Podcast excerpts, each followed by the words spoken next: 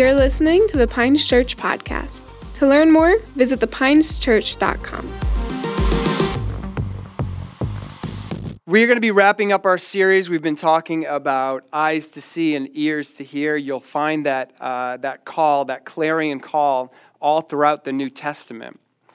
And what Jesus was talking about is not our natural hearing or our natural uh, eyesight, because if that were the case, then Jesus would have simply laid hands on them and their sight would have been restored or their hearing would have been restored. But rather, he was speaking of something beyond the natural. He was speaking into the spiritual realm, which is a very real part of our everyday lives that often we put on blinders and almost try to numb ourselves from the reality that there is a spiritual realm at play behind us. And so Jesus is calling us to have his eyes to be able to see the world and his ears to be able to hear the cries that are all around us. And of course, we are closing in on that fast. Hallelujah. I just want to give you a high five from here. Whether you jumped in at the very beginning or jumped in at the very end, whether you fell off or got back on, it does not matter. We committed to consecrate the beginning of this year by seeking the Lord. And for those of you that may be joining us for the very first time, you ask, What is a fast? Um, a fast is where we abstain from food we kind of uh, change our natural appetite and awaken our spiritual appetite. It's not, a, it's not a hunger strike. It's not a way of twisting God's arm to answer our prayers.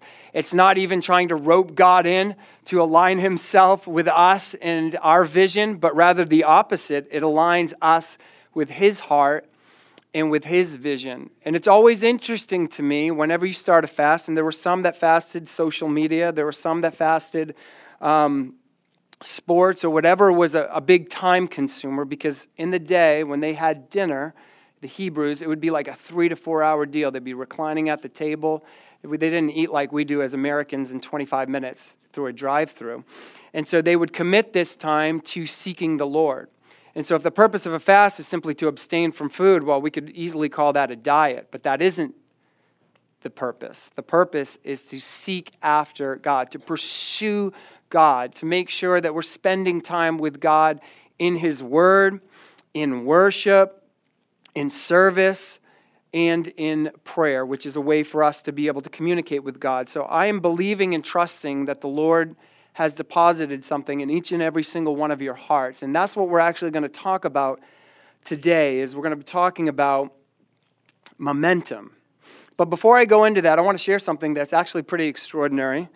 Um, well, let me just do this. I want to I want to highlight that we are starting small groups the next week. And so if you've been coming to the Pines Church for a while, if you're interested in what it looks like to host a small group, we're having a training, a leadership training on Wednesday night, and I would highly encourage you to do it. You know, the Sunday morning experience can't be the culmination of our Christian walk. You know, the Bible says that when the apostles dedicated themselves to the studying of God's word, that's what we're doing today, prayer, that's what we ju- just did and will continue to do, and the breaking of bread, God multiplied into their number. And that's one of the places that I see in a lot of churches where the, uh, the disconnect happens. It's very easy to walk into a Bible study that lasts approximately an hour or an hour and a half, or to walk into a service that's an hour or an hour and a half, but to give up maybe three hours or four hours of your time to break bread with somebody where you're kind of rubbing up against them, that seems to be difficult because, contrary to popular belief, money isn't the greatest currency, it's time because whether you're rich or poor, you only have so much of it, right? So time is actually the greatest currency. And often we can become stingy right? Scrooge with our time and we'll look for any other opportunity. Like i rather you know double down on the amount of money that i give than give my time. But really jesus modeled this better than anyone where he laid his life down to spend time with people. In fact can i say this? When the bible records that there is no greater love than this than to lay down one's life for one's brother most of us especially as americans go to the apex of the meaning of that scripture. And we think of, you know, a private jumping on a grenade to save his platoon. It typically comes out around Memorial Day or Veterans Day, and rightfully so. But sometimes I think there's a danger in that of absolving ourselves from its everyday application, right? So, in other words, if we can say that that scripture is assigned and tied to jumping on a grenade, then we don't really have to wrestle with it in our day to day walk at work, with our family, at Thanksgiving.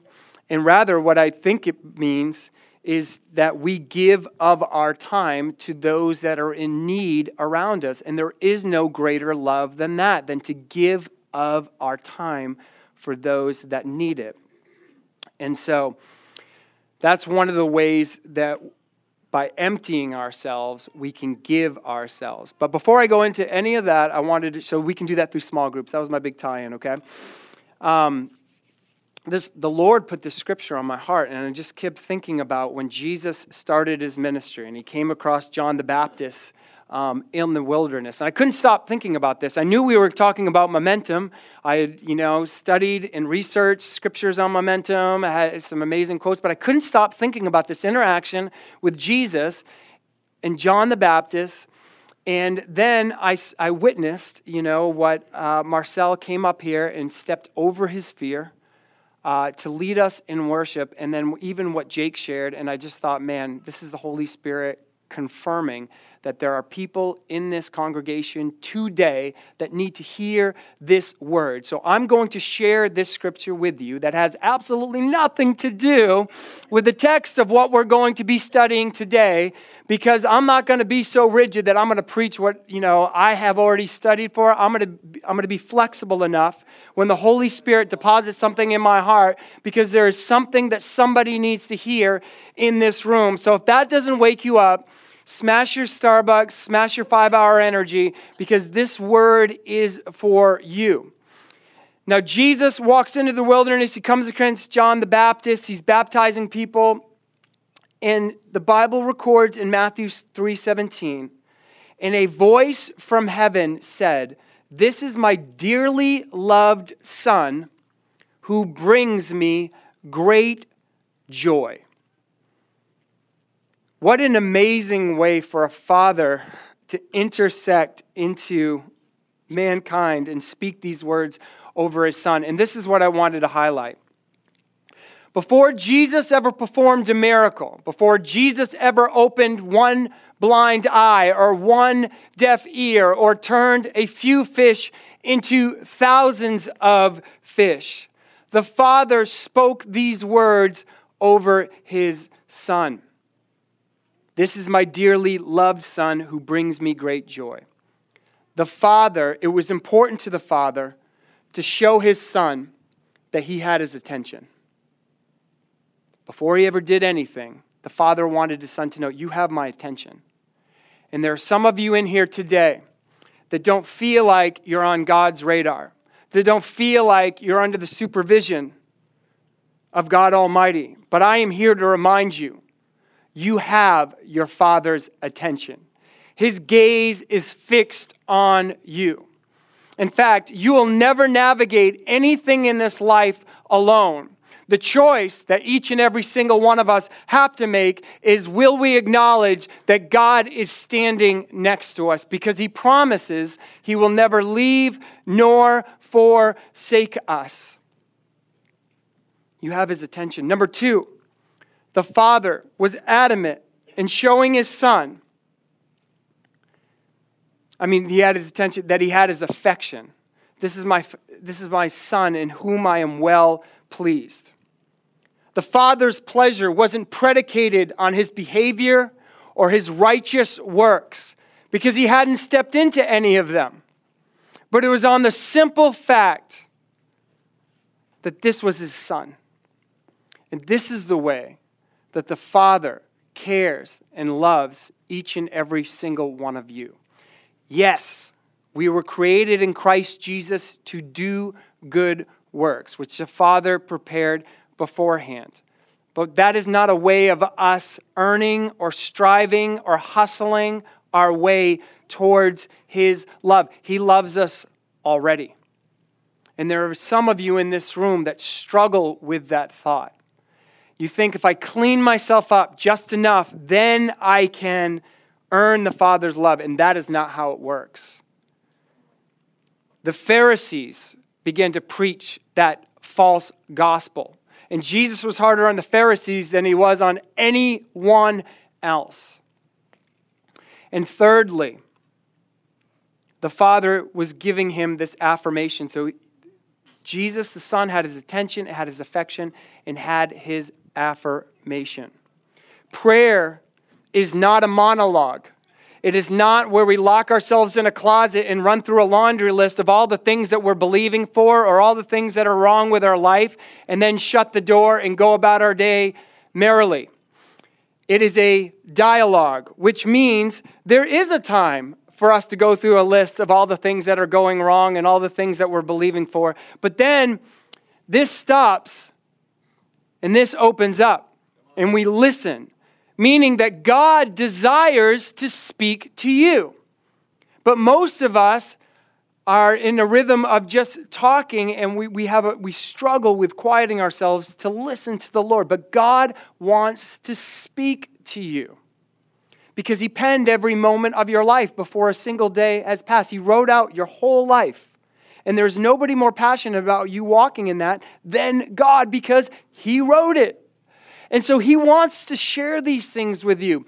But in a society where everything is vying for our attention constantly, we must be vigilant and disciplined to get alone, to get away, to spend time with God. Because can I just tell you this?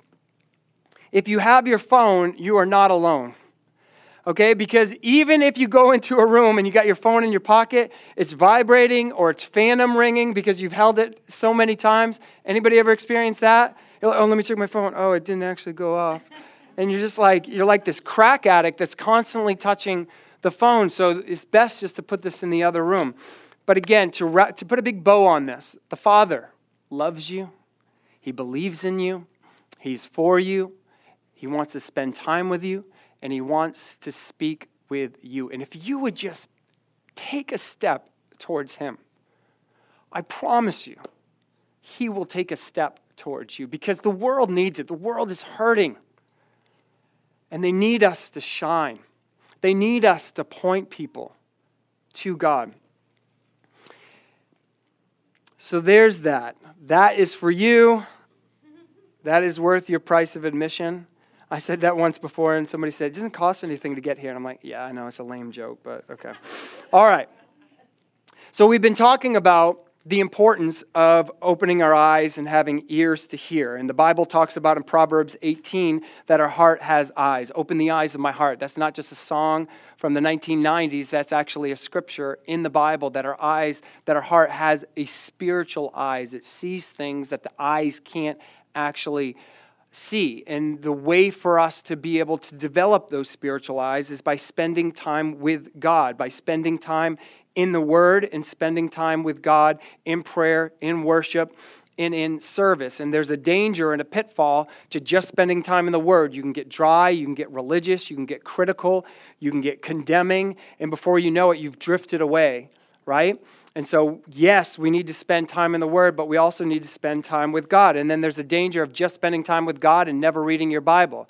You start to chase experiences, you start to chase like these sugar highs, so to speak, spiritual sugar highs, and then you get into some weird and wacky places. And so, we need to spend time in the Word, and we need the Holy Spirit to open up the Word to us. So, it's both, it's not either or. So, we need both these things because Paul actually warns us that there are going to be people that preach a knockoff gospel and preach a knockoff Jesus. And we shared that funny video and we all had a lot of laughs. But the, the reality is that that's happening every day in front of us. There are people that are coming up on your feed that are preaching a different gospel and that are preaching a different Jesus. You are seeing it every single day. And so the Bible warns that there's going to come a time towards the end, and I certainly believe that we're approaching that time line, where even the elect can be deceived. No one believes that they can be deceived, and that is the problem with deception because a person believes with all their heart they're right, and in reality, they're wrong. So we can't be foolish and flippant about Paul's warnings to be vigilant and alert that we don't fall under deception. And so, the way that we safeguard our lives to make sure that we're not following a knockoff Jesus, to make sure that we're not reading a knockoff gospel, is by spending time in the Word. So when somebody misspeaks or when somebody comes to you with Scripture, but it doesn't align with your spirit, and you study the Word and you find that it's false, you can, you can make sure that you don't fall into those traps. Because remember, the Bible tells us that Satan disguises himself as an angel of light. Doesn't say he might, doesn't say he could, it says that he does. And so, whatever image you have of Satan with the little horns and the pitchfork and the, and the little tail, you need to trash that because Satan comes as an angel of light. In fact, can I say it like this? Satan is a 10 as the kids say, you know, like that person's a seven, that person's an eight, you know. Satan is a 10. Satan is good looking. And Satan knows scripture extremely well, possibly better than any one of us in this room, and he knows how to manipulate it. And this is his plan and his strategy and his tactic. We see it in the garden and we see it when Jesus is fasting for 40 days and 40 nights. So we must know the word of God so that we are on guard, that we don't fall under these false things because the Bible says that even the elect can be deceived. So we must heed this counsel. If Satan comes like an angel of light, it shows us that not all that glitters is gold. Led Zeppelin, right? You can get a little something from everything. So we have to be vigilant and we can't trust our natural eyes because it may look good on the outside. It may feel good. Remember, Eve ate, when the Eve saw that the tree was good for eating, she tasted and ate. Eve was not attracted to the evil side of the tree of the knowledge of good and evil. She was attracted to the good side. So when you fall into deception, you don't, it's not always that someone's lining up cocaine and heroin for you and you slip into that. It actually looks good. And so you deceived into coming under this false gospel. And so we must be in the Word of God. And that's what we've done at the beginning of this year. We've consecrated ourselves, we've abstained from things that are taking up time and space in our lives. And we've abstained from things that our body actually needs to show our flesh that you are not in control. That yes, I have natural appetites and things that I need to survive, but ultimately there is a bread that is made available to me that supersedes that, that comes from the Father. And so, what I want to talk to you about over the next few minutes is not losing the momentum that we've gained in these 21 days at the beginning of the year. And to kick it off, I'm going to share a quote from Craig P. Lounsbrough, and it says this If the road behind me is not growing ever longer, then it is likely that the feet underneath me are not moving any longer.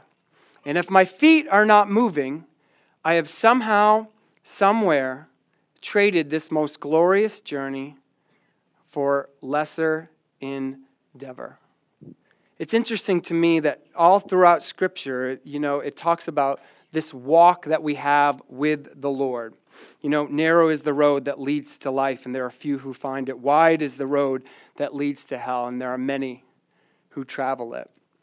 And so we have this walk. We're walking through this life. We have been called to be salt and light. This idea of buying a bunch of gasoline and guns and running up to the mountains is not part of Scripture.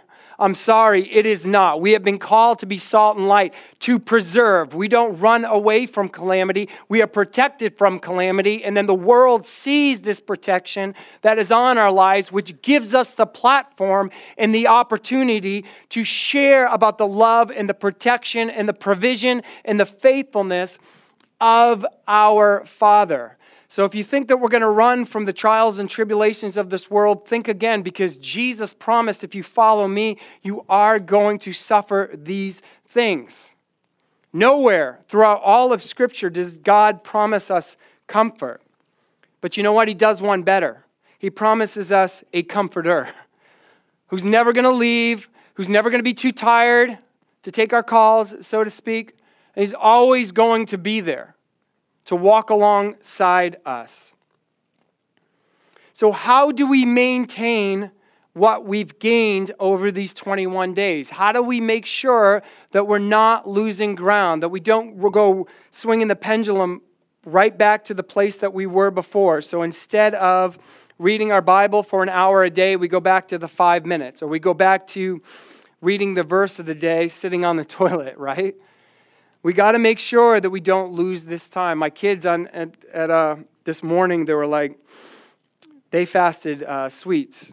And so we were talking about having, you know, a meal or uh, some sweets, brownies, and they asked for ice cream. We're like, sure. And they're like, then they asked, can we have uh, sprinkles? I'm like, good Lord, like, when's it going to stop? Like, how many more things can you throw on this? You want me to just dump a bag of sugar on top of it? And John was like, Dad, we've suffered over this fast. And Dominic was like, Yeah, like my friend offered me peanut butter cups. And I said, No. And, and then that just stemmed, uh, they all started like snowball. And Raquel was like, Yeah, and I had a Pop Tart and I couldn't have it. My friend wanted me to have it. I'm like, Okay, man, you guys, you're going to be okay. But we need to make sure that we're not um, jumping into this. So, momentum, I want to talk about momentum. Let's define that word. Momentum is defined as this the quantity of motion of a moving body measured as a product of its mass and velocity, okay? Going a little science. I believe in science, right? Okay? We're going to give a little science to the science believing people, which I believe in science too. But a paraphrase of Newton's first law of motion, and this is all going to make sense. It's going to sound a little technical, but it's going to tie into it. Quotes, quotes this Unless acted upon by a force, an object at rest will stay at rest, and an object in motion will stay in motion. In other words, unless someone or something does something to change things, something that is stationary will stay that way, and something that is moving will keep going.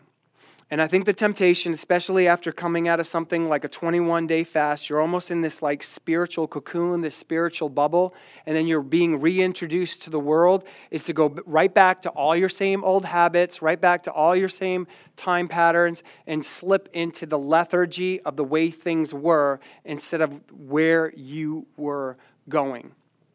And so we need to make sure that we don't lose ground. Now, I want to make sure that you hear this. What I'm not saying is that you can't have fried chicken after service today because Lord knows that's exactly what I'm going to go go do.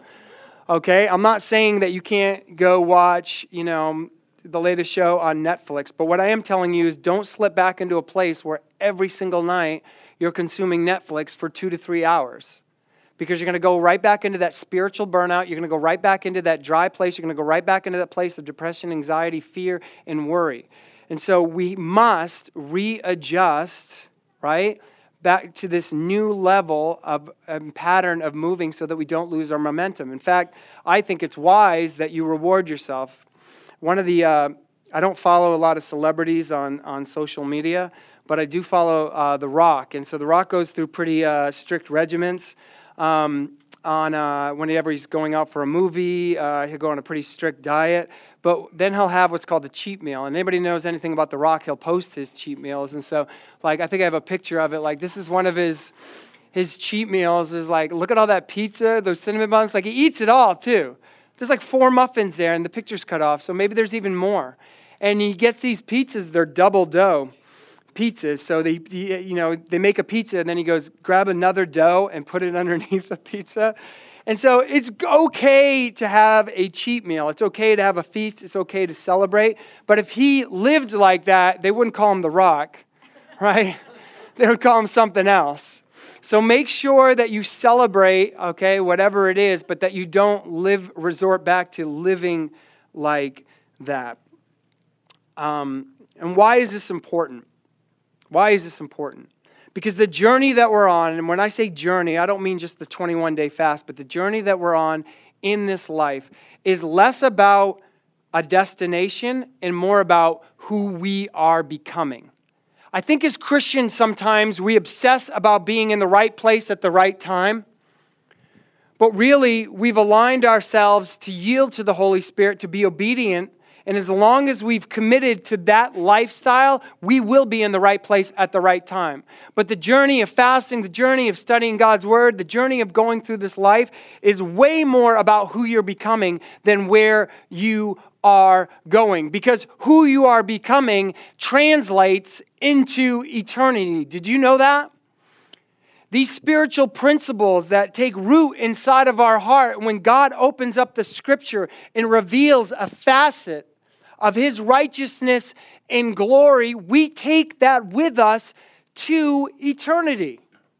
But the things that we pursue in the natural, some of which are good and are needed, a roof over our head, right? Food, snowmobile, they're all fun, but we don't they don't translate into eternity.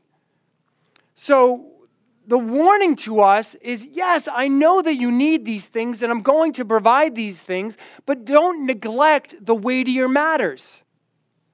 The things that affect your soul, the things that connect you with me. And so we've all taken steps towards God over these last 21 days. And I don't want anyone in this room to lose that momentum, to get swept away in the lethargy in the numbing of life. And I think a beautiful progression of the momentum of a believer is found in the life of David. And so I'm going to kind of paraphrase because we're bumping up against time. But the story of David is essentially this him and his brothers are just living their best life now. His brothers are absolute studs, and he's the youngest, and he's out watching the sheep. And Samuel, the prophet, comes to anoint a new king. And he goes through all the brothers. He, and, and the father doesn't even send for David because he's like, there's no way you're going to ask for this redheaded, ruddy, good looking kid, you know, watching the, the sheep. And so Samuel goes to all of them and said, None of these are them. And so they finally they he said, Do you have any other sons? And he's like, Yeah, we got we got one, you know, but he's watching the sheep. And he says, Call for him and he anoints him king. He says, This is the one. This is God's chosen. And so you have this momentous moment. You have this prophecy that's been spoken over you. You have this dream that's been recognized and, and realized. And then you know what he did after that? He went back to watching the sheep. And he's watching the sheep, and then Israel's at war and there's this Philistine. We were just talking, Jake was just talking about David. And David, this Philistine is so large, the Bible, people say he was about nine feet tall. And he's shouting these obscenities at God. And the whole army is petrified. They're hiding behind rocks. And the father says, Hey, your brothers are getting hungry. I want you to go deliver this cheese to them. So here's David doing the, mo- the least sexy thing in Scripture that you could possibly do He's been, I've been anointed king, but I don't get to go to the war. I have to watch the sheep. And then dad's asking me to bring some cheese to my brothers. I mean, can you imagine that? And as he brings this cheese to his brothers who are at war, he hears the Philistine shouting these obscenities towards their army and about God. And this righteous indignation takes root inside of his heart and he can't take it. And he says to Saul, and this is quite a bit of scripture, but just stick with me 1 Samuel 17. And Saul said to David, and he says, I want to go fight him. And Saul said to David, You are not able to go against this Philistine to fight him, for you are but a youth, and he has been a man of war from his youth. But David said to Saul, Your servant used to keep sheep for his father. And when there came a lion or a bear and, and it took a lamb from the flock, I went after him and struck him and delivered it out of his mouth. And if he arose against me, I caught him by his beard and struck him and killed him. Your servant has struck down both lions and bears, and this uncircumcised Philistine shall be like one of them, for he has defied, defied the armies of the living God. And David said, the Lord who delivered me from the paw of the lion and from the paw of the bear will deliver me from the hand of this Philistine. And Saul said to David, Go, and the Lord will be with you. See, God saw everything that David was doing in private. And God sees everything that you're doing in private. And there's going to be a moment, you don't have to try to work your way there. There's going to be a moment where all of these spiritual disciplines, where all of these giftings that you've harnessed in are going to meet at this critical juncture in your life, and you're going to have to step out in faith. But the, the, pro- the problem with youth often is that we try to circumvent God's plan and get ahead of Him. So we get a word right? That you're going to be the king of Israel. And you say, okay, well, this is the perfect opportunity to do it. But then God calls you over here. And then God brings you over here. And then God may call you back over here. Now you're further away from the thing that God spoke to your heart than when you originally started. So you start to question because you're leaning on your natural eyes and your natural senses, and you say, No, no, no, no, no, no, God, you got to have this all mixed up because you called me to do this and now you're calling me all the way here. How could you anoint me king and then have me go watch sheep right after that? But David was a man after God's own heart who learned the power of humility in those fields. So he was waiting on God to set him in place. And as a result, he was prepared when an entire army was hiding behind rocks. And so, what I want to do with you is share a few things that can, that can zap your momentum and bring you back to where God is calling you to, from, where God is calling you to. And so, I'm going to share a few things to be vigilant and to be on guard for. Number one, the critics. You have to be careful of how much credence and how much power you give other people. The Bible says that God has set us free, and who has been set free is free indeed. Part of that freedom is the opinion, is, is the praise and rejection of man. You no longer live for the praise and rejection of man. It simply doesn't have any stronghold or foothold in your life because you recognize that you, you live your life for the audience of one. So no man can tear you down and no man can build you up. And that, my friends, is absolute freedom. Here is Saul looking at David saying, You're but a youth. He's looking down on him. His brothers were far worse than that. Listen to this. When Eliab, David's oldest brother, heard him speaking with the men, he burned with anger at him and asked, Why have you come down here? And with whom did you leave those few sheep in the wilderness? I know how conceited you are and how wicked your heart is. You came down only to watch the battle. So here's David coming out of a heart of humility, of delivering cheese. He comes upon this act, and his brothers, who should be supporting him and encouraging him, are jealous of him, and they start to critique his life and they start to hurl accusations. I don't know if any of you can relate to being placed in a position possibly in your family, possibly in your career, where other team members or family members began to make up things about you. Began to start that big rumor wheel, like the Wheel of Fortune, you know, like, come on down, and we get a big swing. And they start this rumor about you, and before you know it, everybody's heard it. But we don't live for the approval or the rejection or the praise of men. We live for the audience of one. So we have to be above those things. Colosh, uh, actually, Watchman Nee says this Many times men criticize us when we actually are following the Lord. Outside praise or criticism is inconsequential, but the testimony of our quickened conscience is momentous. It does not matter what men and women say about you, only what the Lord has spoken over your life. Number two, and this is a big one, and I'll probably end on this, is distractions. If the enemy can't destroy you, he will distract you. In fact, you need to have the mindset, especially as you cultivate new spiritual disciplines in your life, that distractions are going to come at you daily on a daily level. It's like the enemy's number one tactic is to try to distract and deceive, distract and deceive, because he really doesn't have any power. So his power is to fool you, or his power is to divert your attention away from what God has called you to give your attention to.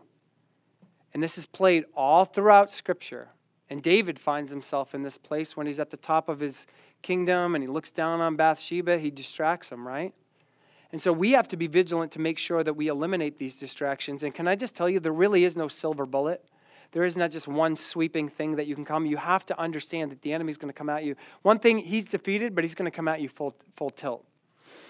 And so distractions also can often show us where we've cultivated bad habits. So, in other words, there are things that would distract you that wouldn't distract me because I just don't have a habit of doing those things. I have no appetite for those things. I have no I've given no attention to those things. But for you, it could be like kryptonite. And there may be something for me. So maybe it is let's just say hypothetically Marvel movies. I'm a, I'm a sucker for Marvel movies. I have to watch everything they put out on Marvel. And so a new series comes out when I know that the Lord has really called me to a season of like fasting and consecration and I could probably watch it some other time, but I don't I don't like other people watching it before me because they might slip and share something that I haven't seen. So I got to watch it before them, but I'm neglecting this thing that God has called me to. What that is, is a distraction, and the enemy is specifically putting that distraction in your peripheral view because he knows that you have a proclivity towards those things. In other words, it's kind of a bad habit that you have, and so the enemy's going to kind of lean on that. Where somebody else, you might be like, Marvel who? I don't even know who that is. I have no interest in that whatsoever, but it might be different for you. So we have to be aware that the enemy is going to try to distract them. Another thing, as you go on this journey of distractions, that's typically highlighting areas that you've cultivated bad habits, we have to make we have to understand um, that you can't just uproot those things. You have to see what's actually fueling them. So, why do I have a proclivity towards this? Why am I drawn to this? I have to do the deep work of uproot, taking out the roots to get this distraction, to get this bad habit, to get this weed out of my life, or it's simply going to sprout back up. I love how John Piper said this. He said, Have you ever noticed it rarely gives us clear, practical, speaking of the Bible, how to's? And he says, Why is that? One reason I believe is that our behaviors are driven by divergent and complex factors and so formulas are typically of marginal help. What helps me may not help you that much. But another reason is that the difficult process of wrestling through ambiguities and internal resistance and confusion is part of the training itself. We learn necessary things about our affections, our weaknesses, and our bodies. The difficult process ends up yielding benefits of increased faith, wisdom, and perseverance that extend far beyond just the issue of distraction. In other words, we want how to's, we want a silver bullet, we want to go through a seminar and be rid of these things, but there is an individual journey that each and every single one of us must take to find out why and how these things have taken root inside of our life. And it is then and only then, through the power of the Holy Spirit, as we uproot those things, that we will discover true freedom and that we'll be free to be able to plant those new spiritual disciplines that aren't competing with the weeds that have grown in our life. And so I'm going to invite the worship team back up here, and I'm going to end with this um, scripture. I'm going to ask you to stand.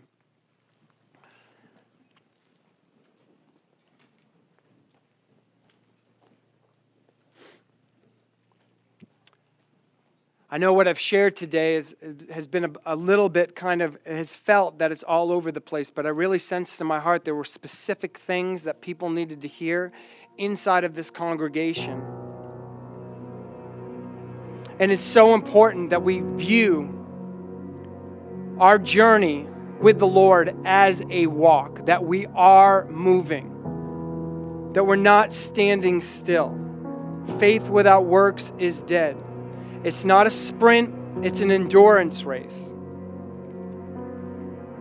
And God promises to be with us every single step of the way. Jeremiah 6:16 says this, thus the, says the Lord, stand by the roads and look and ask for the ancient paths where the good way is and walk in it and find rest for your soul. I think some of us, our souls feel tired. And it's because in this world we're taught to chase trends, fads, diets, fashion, careers, finances, titles, relationships. We weren't meant to live like that. We're always looking for the new when God has laid out the path, which may feel ancient before us. And He promises to light that path because He says that the Word of God is a lamp unto our feet.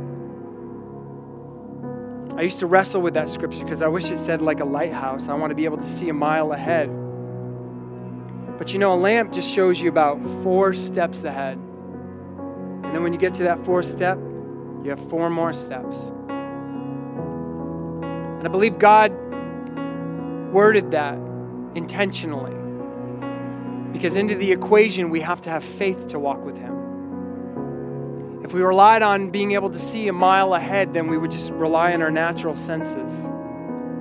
And God wants us to walk through this life close to Him. And I want to give this opportunity. There's some of you may be here because somebody drug you here. Some of you may be here um, because you've been coming to church your whole life. But as I was opening up the scripture, you say, Truth be told, I don't really have a relationship with God. I've never heard God's voice. I don't know how God speaks to me. I want to step into everything that He has for me. I want to know His plans for my life. And if that's you in this room, I want to share this with you that the Bible says that if you confess with your mouth and believe in your heart that Jesus is Lord, says you will be saved. Doesn't say you might, say you could. Doesn't say magic eight ball, shake it, strong likelihood of. says you will be saved. But that word Lord is not a word we use very often. It means that He has supreme ownership. Word Savior is recorded in Scripture 36 times, Lord over 7,000. Where do you think God is putting His emphasis? It means that you let go of living your life the way that you see it with your natural eyes and you trust His Word. And in that beautiful exchange of giving up your rights, so to speak, and opening up your heart to Him, He gives you His eyes and He gives you His ears, and He gives you His grace, and He gives you His wisdom, and He gives you His provision, and you lack in no area. And so, if that's you in this room and you say, I want to make a decision today to commit my life to Christ, I just want you to raise your hand and I'm going to lead you in a prayer. It's the greatest decision you could ever make. I was in a room much like this one. Well, if we're all good, I'm going to pray for each and every single one of you. Dear Heavenly Father, I thank you for every person under the sound of my voice. I thank you for the path that you've set before them, the dreams, the destiny, the calling that you've placed on the inside of them. And I pray that they would invite you in to helping them excavate that purpose. That they would be able to see the steps formulating in front of them. That you would identify and bring into the forefront things that have been dragging them down, lies that have been spoken over them, and that they would uproot those, removing the stronghold over their lives. Father, I pray that this would be a year that they hear your voice clearer than ever before that they experience your love greater than they've ever experienced it before. And that, Father, through every action performed and every word spoken in their life, that you would receive all the glory and all the honor. Father, it's in Jesus' name that we pray. Amen. Thank you all so much. Until next time, Godspeed.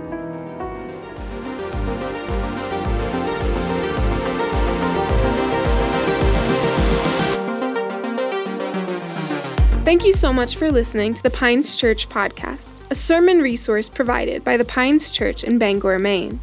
We'd love to hear from you, so leave us a review on this podcast. If you have any questions, visit thepineschurch.com. Thanks again, and we'll see you next time.